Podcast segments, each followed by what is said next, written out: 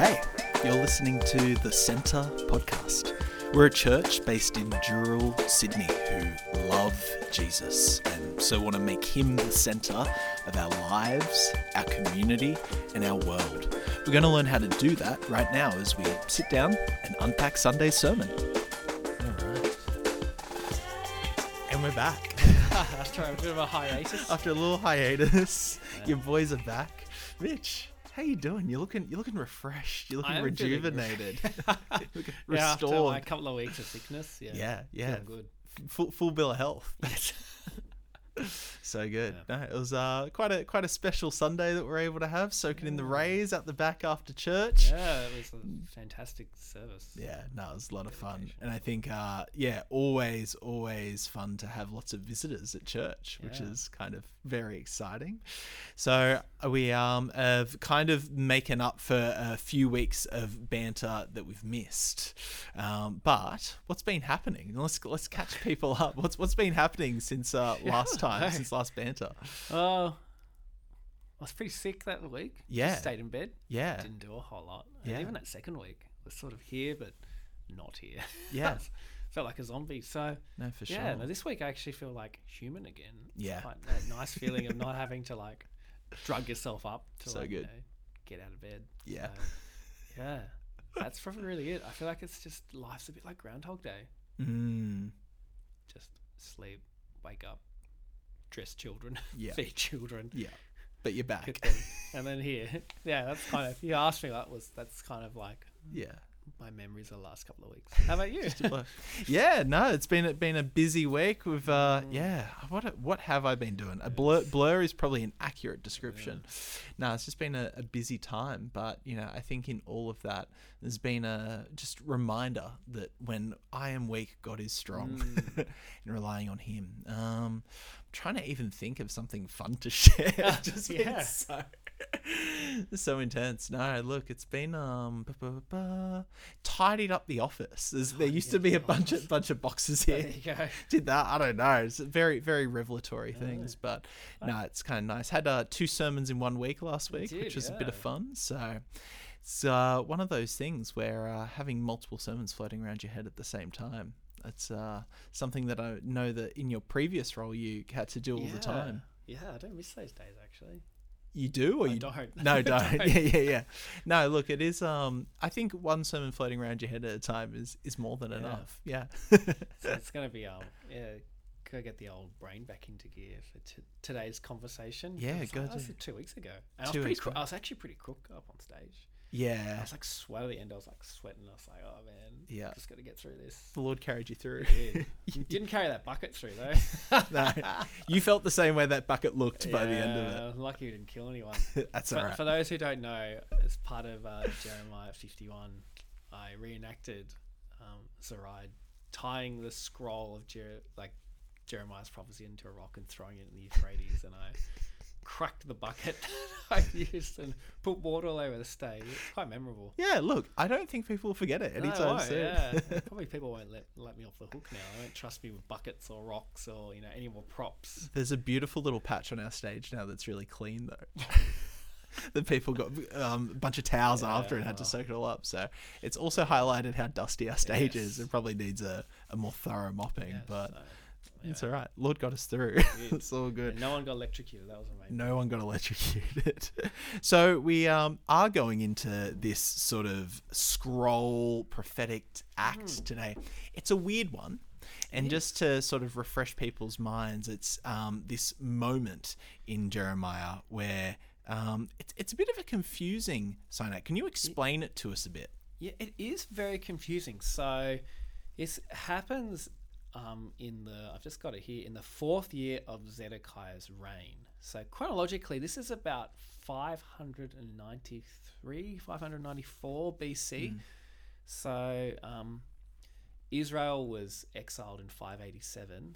So it's probably another, yeah, seven years before that happened. But Daniel, Shadrach, Meshach, and Abednego have already gone to Babylon and are living there.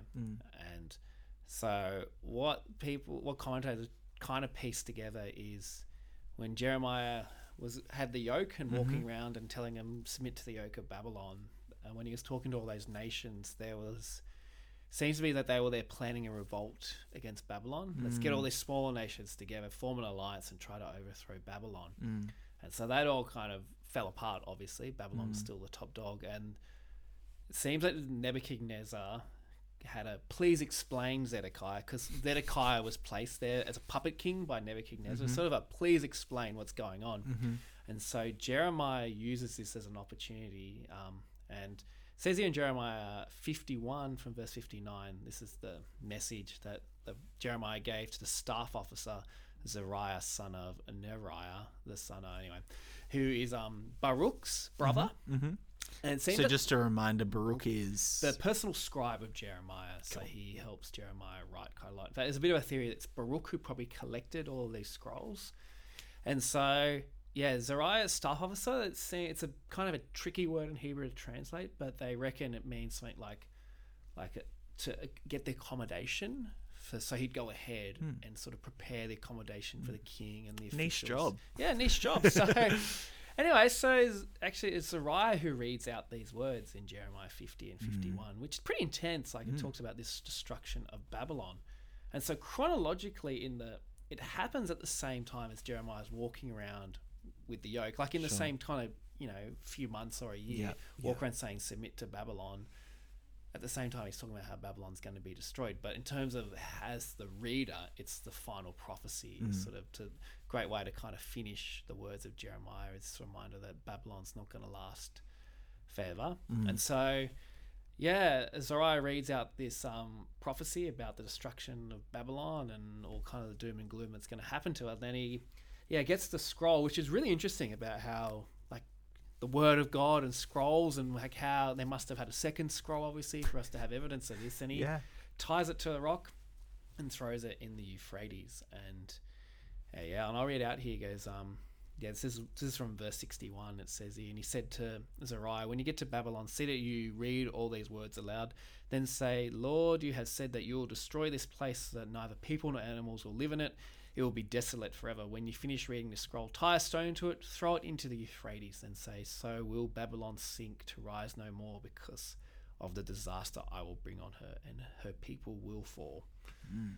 And so, very powerful image, particularly for those that went out in the first exile mm-hmm. in 597, of mm-hmm. knowing, okay, well, Babylon's not going to last forever, that God's, um, well, I, I should use the language here, Yahweh, the God of the Israelites, isn't like powerless. So, mm. at the beginning of the prophecy in chapter 50, it talks about Bel and kind of being brought low and like these are the gods of um, Babylon mm-hmm. because there was a belief that every empire had its own god mm. and the supremacy of the Babylonian gods. It's like no, no, no. It's actually Yahweh who's in control. Babylon is just a tool, mm-hmm.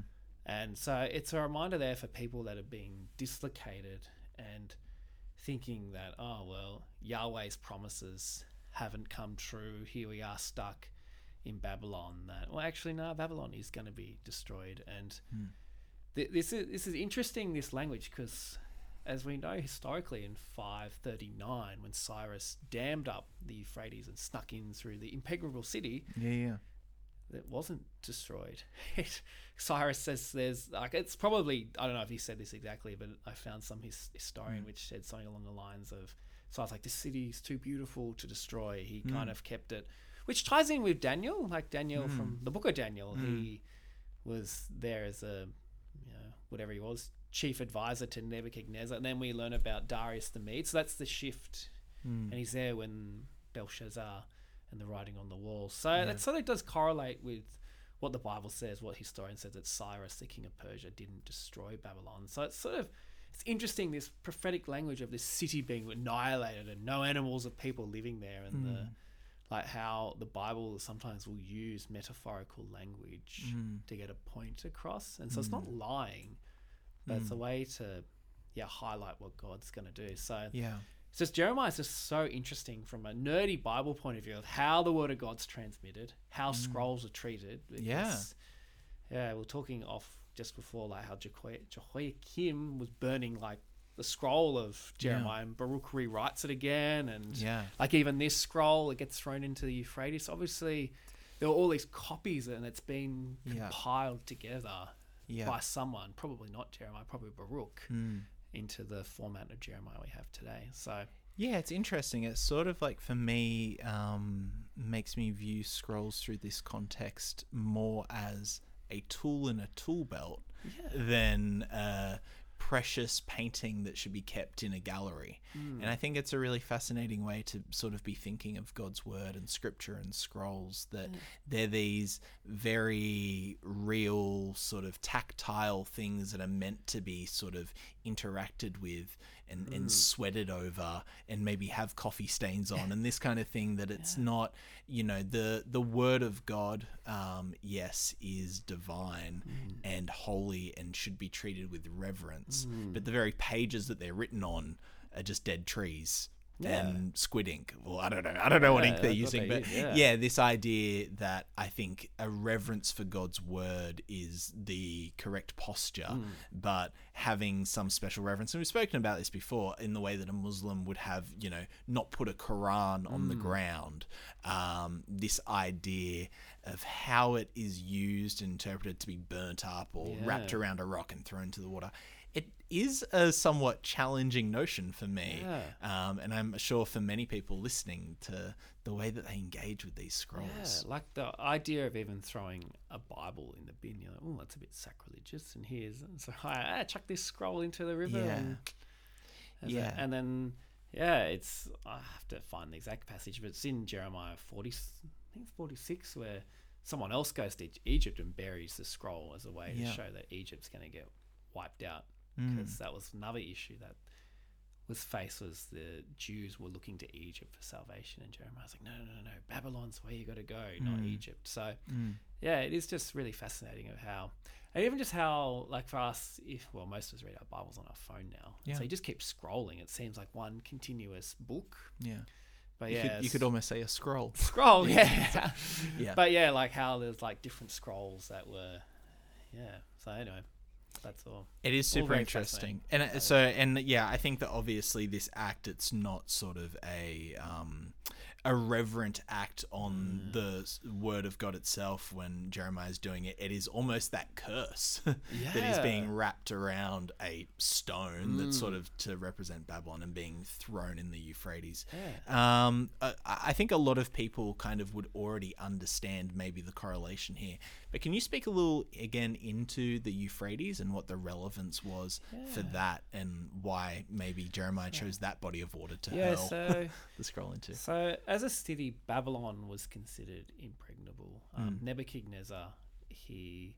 So, Babylon as an empire had been around for a very, very long time. Sure. In fact, from the time of the Tower of Babel. Yeah. Uh, I mentioned that in Hebrew, we, we differentiate in English, so we know what we're talking about. But Babel, Babylon, it's exactly the same bubble in Hebrew. So, Mm.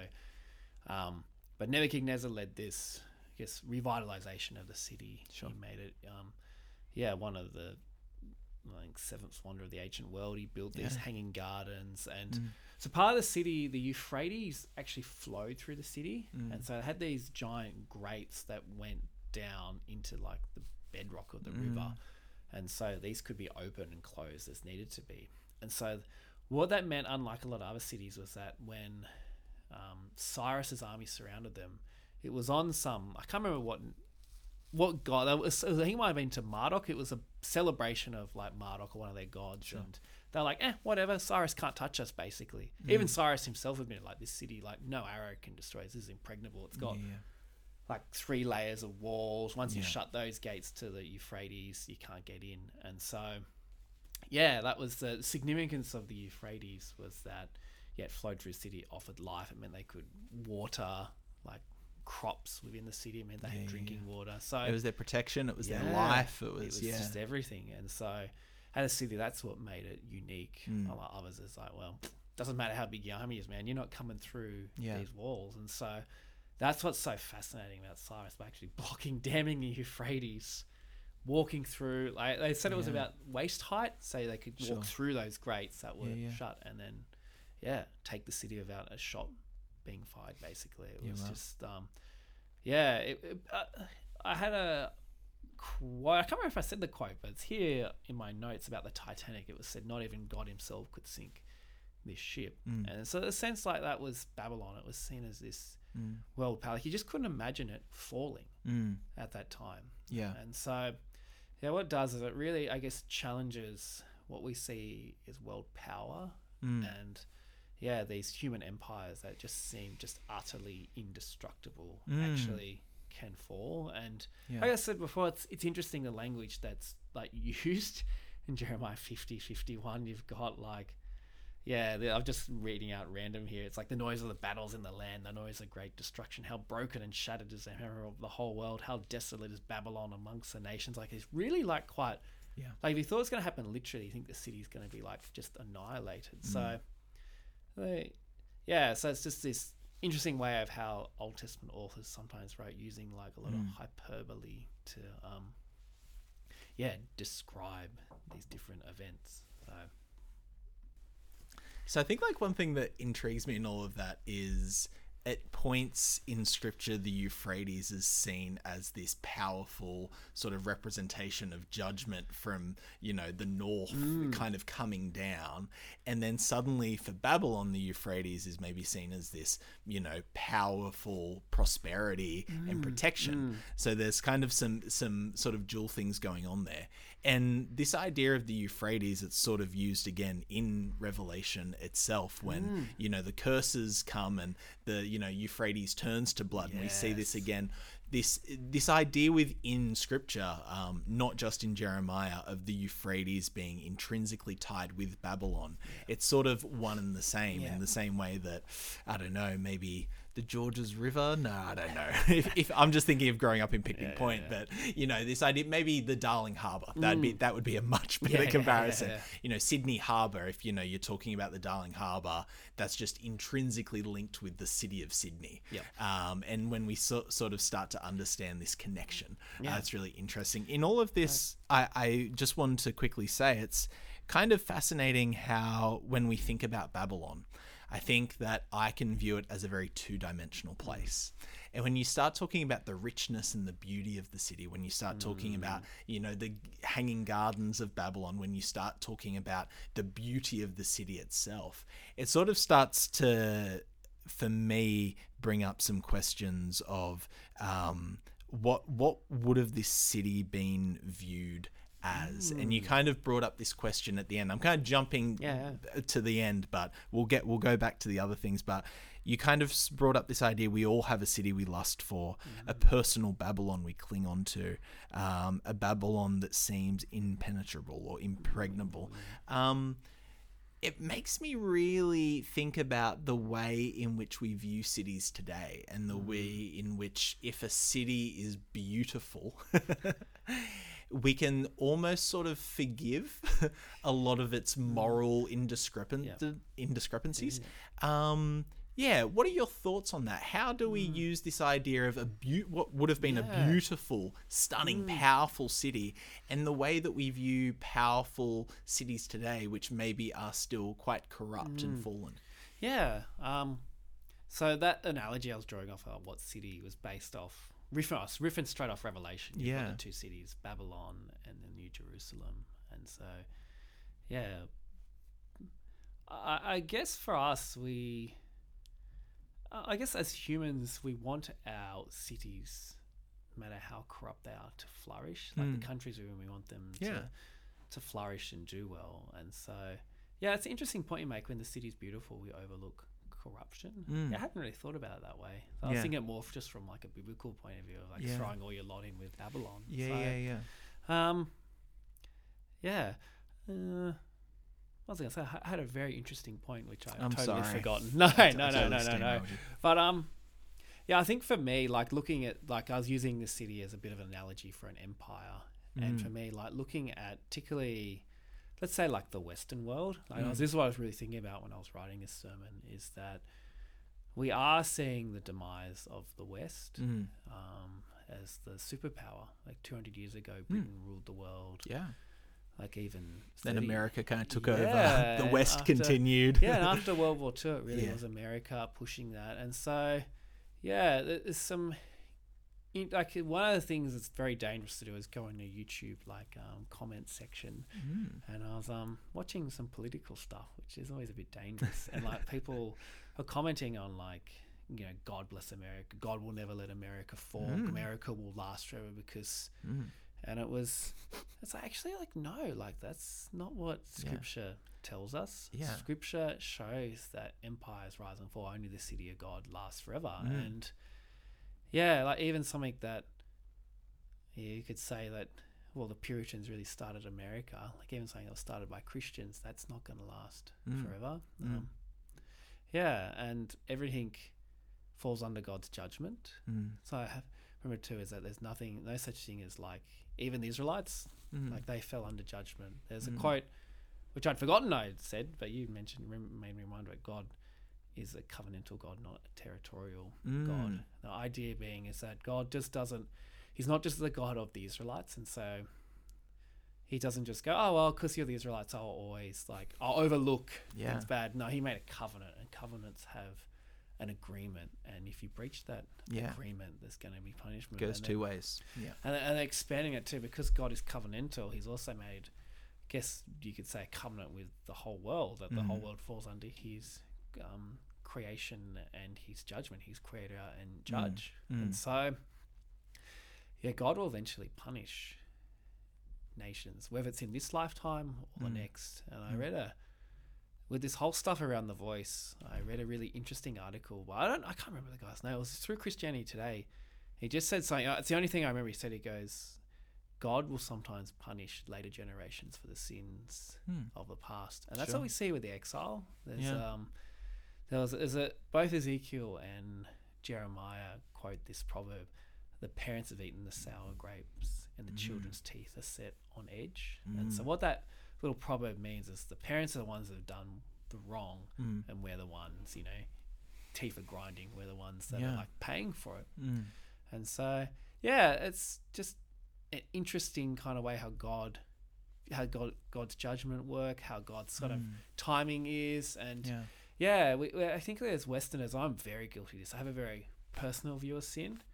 This is my sin, or that's their sin. It's not my problem. The Bible Yeah, shows yeah, it's yeah. a collective sort yeah. of yeah. Sin is idea. communal. and so, yeah, going back to the idea of the city is that, yeah, there's sometimes God will judge a whole city or a whole Mm. nation. And Yeah.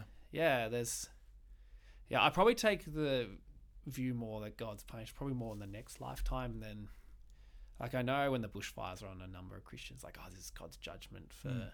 I think it might have been same sex marriage at that point, or Mm. whenever there's a natural disaster, it's God's judgment. And Mm. I don't like going down that route, but I more see, well, in the next lifetime, Mm. Jesus certainly Mm. Jesus came in this time and space Mm. as the one who turned the other cheek. But Mm. as Revelation depicts in quite a symbolic way, he's got a sword coming out of his mouth. Yeah. Yeah. Yeah. and yeah. riding a white horse, and it's like mm, Mm. that's a that's a symbol of judgment. He Mm. came to save the world from its sins Mm. first time around, but second time around he comes as Mm. the judge to yeah bring order back. So yeah, It's that a lot to un- question. It's a lot Yeah. to unpack there. I think Yeah. one one thing I'd like to, um, yeah, just pick your brain on. Mm. Um, I think that um, I would stand by the statement that patriotism isn't a bad thing, but Mm. nationalism yeah. is. Yeah. um, yeah, it's there's nothing wrong with being proud of the No. place where you live and you know wanting to invest in it and well, a little bit like the passage you read, Jeremiah sure. 29, like Yeah. encouraged to see the prosperity of the city. For sure. So you know, we're not we're not saying that um, we need to constantly be negative in the way that we view the place that we live, and, and only see it as a corrupt, fallen sort of place that cannot be redeemed in any small way. Um, but at the same time, this nationalism, this idea that you're talking about of you know, like God will never let insert country fall, regardless of what they do and say.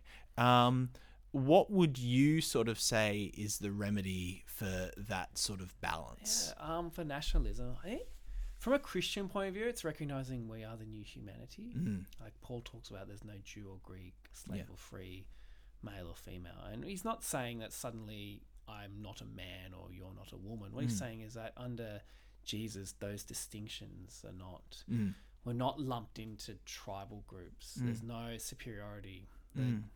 And particularly in Ephesians, he, um, Paul talks about the dividing wall he's broken down. Yeah. Because the, like the Jews had that. And that's why Jesus got so angry with when he cleansed the temple was Yeah, that yeah. they weren't allowing the Jew the Gentiles to worship Yeah, yeah, in yeah. their space. It's like, hey, this is for all nations, and so. Yeah. Through Jesus, there's a new humanity, a, a new Israel, so to Mm, speak. He picked mm. 12 disciples. That's very deliberate. You know, 12 Yeah. new tribes that Yeah.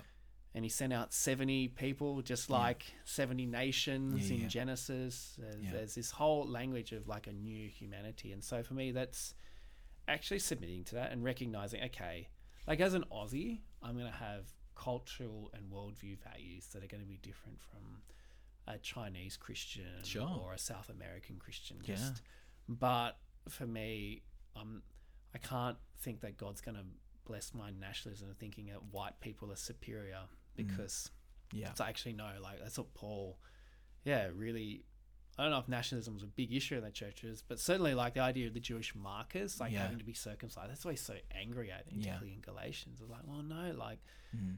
you know it doesn't matter Yeah. Yeah. Yeah. under under christ christ has set you free from the burdens of the law Yeah. and so yeah that would be my advice that is actually yeah it, sometimes easier said than done though i'm not, it's not an issue i really struggle with nationalism but Mm.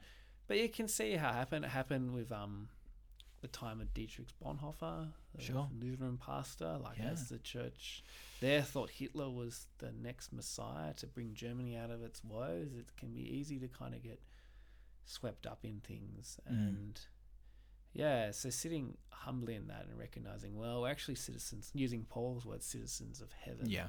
not of this, yeah, Yeah.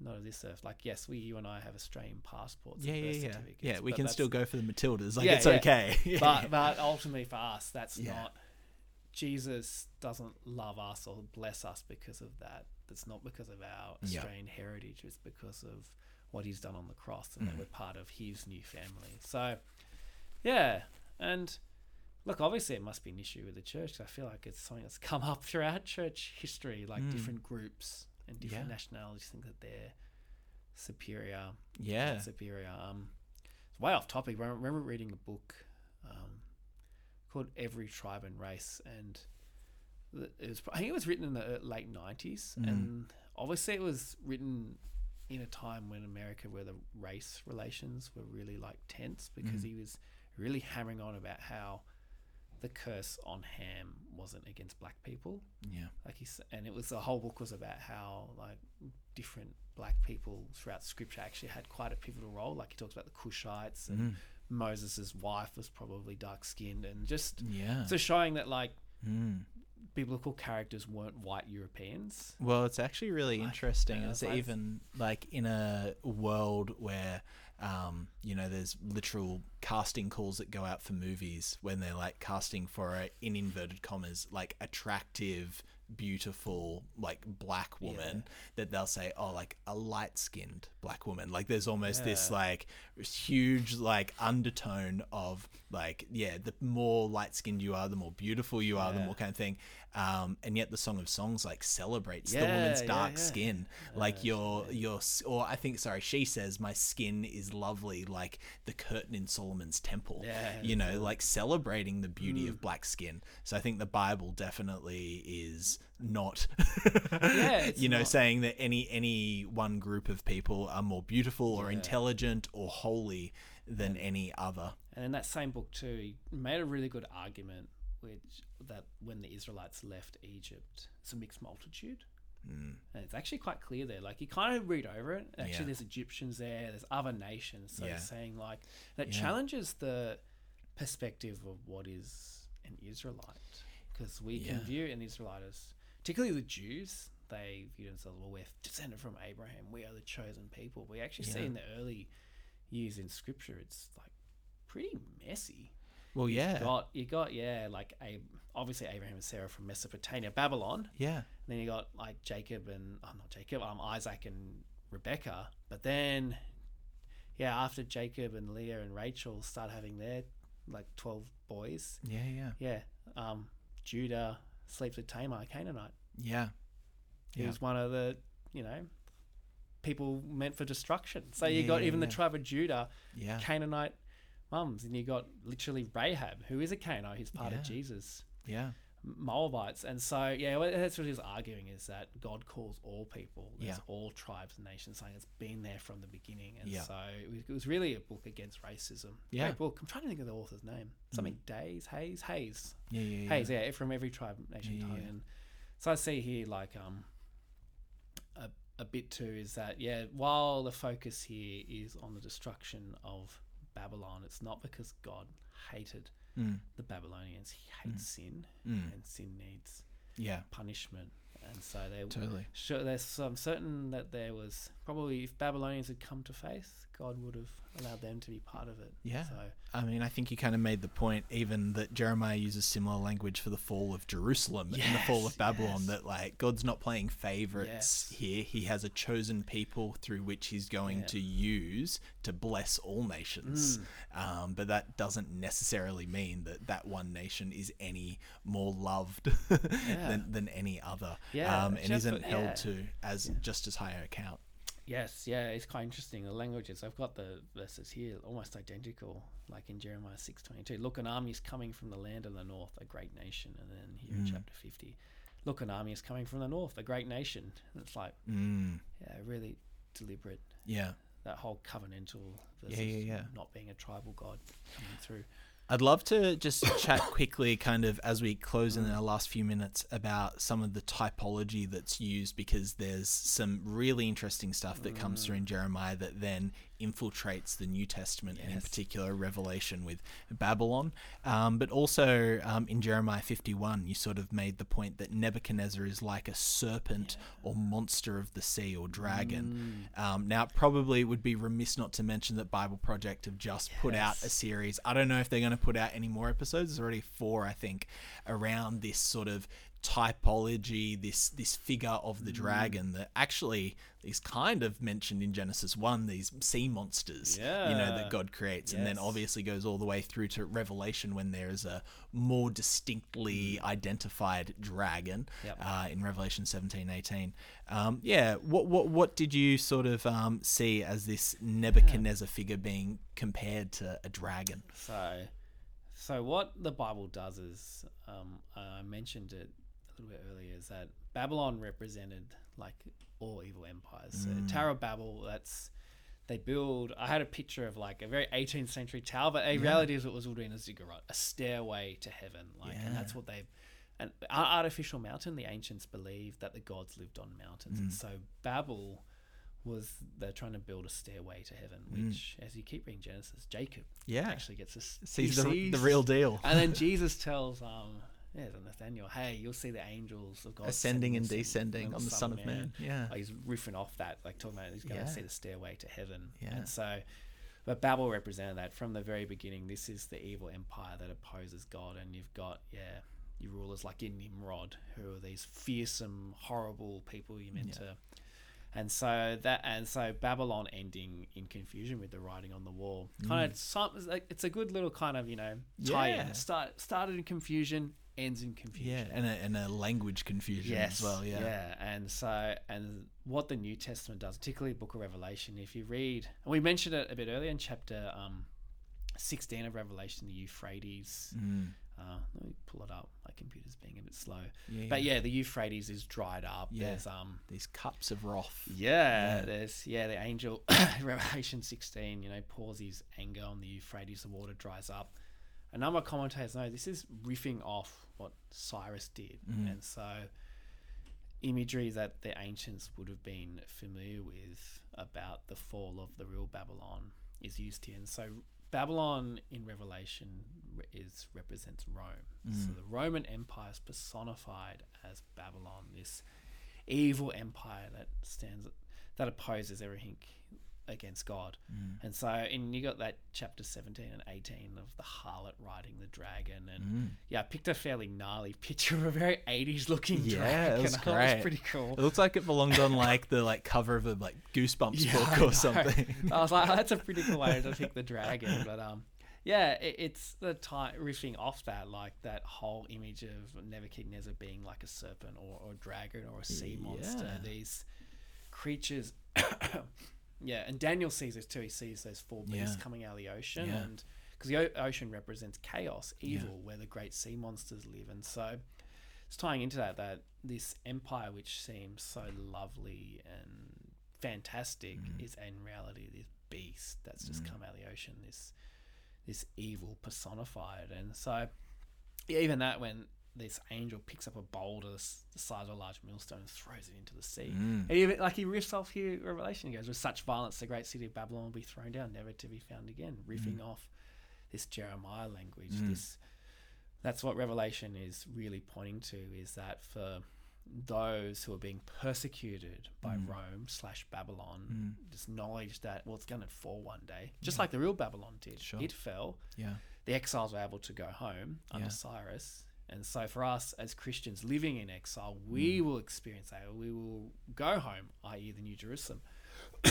but for those Christians that are compromised in Babylon, which is Mm. kind of like that question I asked in the sermon about you what city Mm. are you looking for? It's a warning of like, well, because a lot of those letters to those churches, the only true churches get away without you Yeah. know, judgment. The two Yeah, yeah, persecuted yeah. ones, everyone else is like, Yeah, hey, yeah, like yeah. you've compromised in some way, shape, or form. Yeah.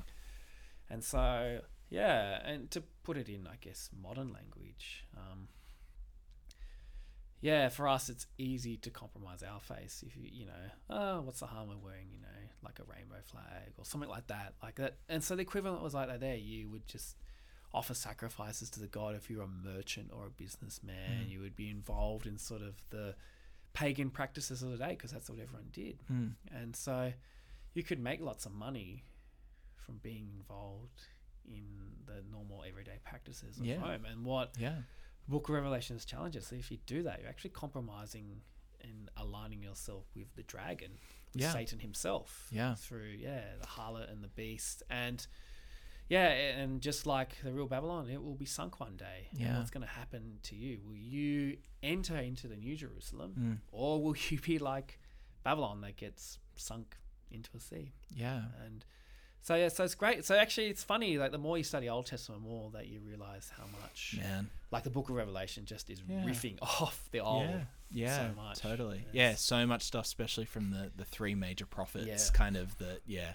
John the Elder is is riffing on in Yeah. Revelation. You start Right. to realize, whoa, it's just Yeah, it's playing off all everything that's been set up. Like Revelation is not to diminish it, but almost like this punchline of this massive setup. You know, of Well, all this imagery and Well, I guess it's the final revelation. Yeah. And so, in a sense, it's going to build upon the whole canon of Yeah. the Hebrew scriptures yeah. and, like, yeah, lead us to that. Mm. But really revealing it through the eyes of Mm. Jesus who comes with the, the New Jerusalem. Mm. Um, yeah, because it's interesting with um, how the book of Jeremiah ends. Jeremiah, so yeah, it ends with Seraiah throwing the, the scroll into the Euphrates, but then the final, final chapter is um, actually recounts the fall of Jerusalem Mm. but um, at the end of it, and it's in the same, same here with Two Kings, pretty much like it's identical to the end of Two Kings. Mm. We're hmm. told here Jehoiachin is released. So Jehoiachin, that's where it gets confusing. He mm-hmm. was the king that was taken into Babylon the first time around in mm-hmm. 597, and Jehoiachin actually is released, and he's allowed to sit with. Awul Marduk, he's sort of the second king after Nebuchadnezzar, and he mm-hmm. speaks kindly to him, given a seat of honor. And so, yeah, uh, it talks about how Jehoiachin was given an allowance till the day he died. And so there's a sense of like hope that, okay, if Jehoiachin is being treated well Mm. and he's the son of David, Mm. well, that means that one day another son of David's going to sit. Mm. There's going to, Jerusalem will be rebuilt, which Jeremiah talks about. Mm. And so there's that sense too of like, even at the lowest of the low, it's God's promise that he's going to throw down, Babylon will be destroyed Mm. There's always a glimmer of hope. And Yeah. for us, yeah, we can see that Yeah. with A shoot coming from the Yeah, brain. yeah. the So- stump of Jesse.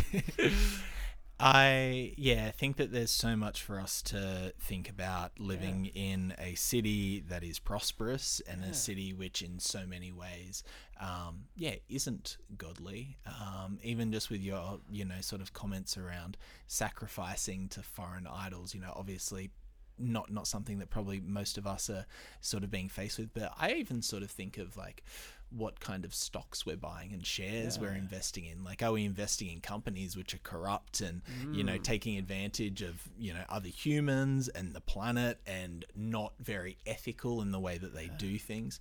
Um, yeah, constantly thinking about in a city, a nation where let's be real, like we live in a prosperous, Mm. Godless society. Maybe not completely godless in the way that there's Yeah. not a single person. Yeah, Um, but as far as the culture and the worldview um, and the values are not aligned Mm. with God and not aligned with the Bible, how do we move in that space? And where do we align our, our loyalties with? Mm. Are we Australians first and Christians second? Or are we ultimately people of Christ who are living in a place who want to ultimately be shining Jesus Mm. even in moments of darkness?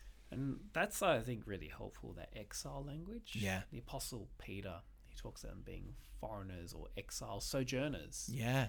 And yeah, keeping that mindset. And exile is someone who is not rooted to a place. Mm. And in like in, and we'll talk about this next tomorrow when Yeah, we yeah, record yeah. about about last Sunday about Yeah. yeah, the seventy years. Like yeah, Yeah. yeah, sure. At that time, invest in the city, see the well being God wants. Yeah. But also, be back at- of your yeah. mind, like, hey, you're just an exile. You're only here for 70 years. So, Yeah. some of you, this will be your lifetime. Yeah. But for your kids, they aren't going to be living here. Like, they're going Yeah. back to Jerusalem. So, There's a hope. yeah. I love it. I love it. And there's a hope for another episode of banter this week. Yeah, uh, yes. Now we're You back can, in the swing you, of can, you can binge your banter this week. and uh, looking forward to another chat tomorrow. yes. Bye. Yeah. Thanks so much for joining us. Don't forget to rate and subscribe to help others discover this channel. Check out the description if you want to find out more or get in touch with us at the Centre Dural. But in the meantime, praying for God's hand over you as you continue to step into everything Jesus has in store for your life. Be blessed.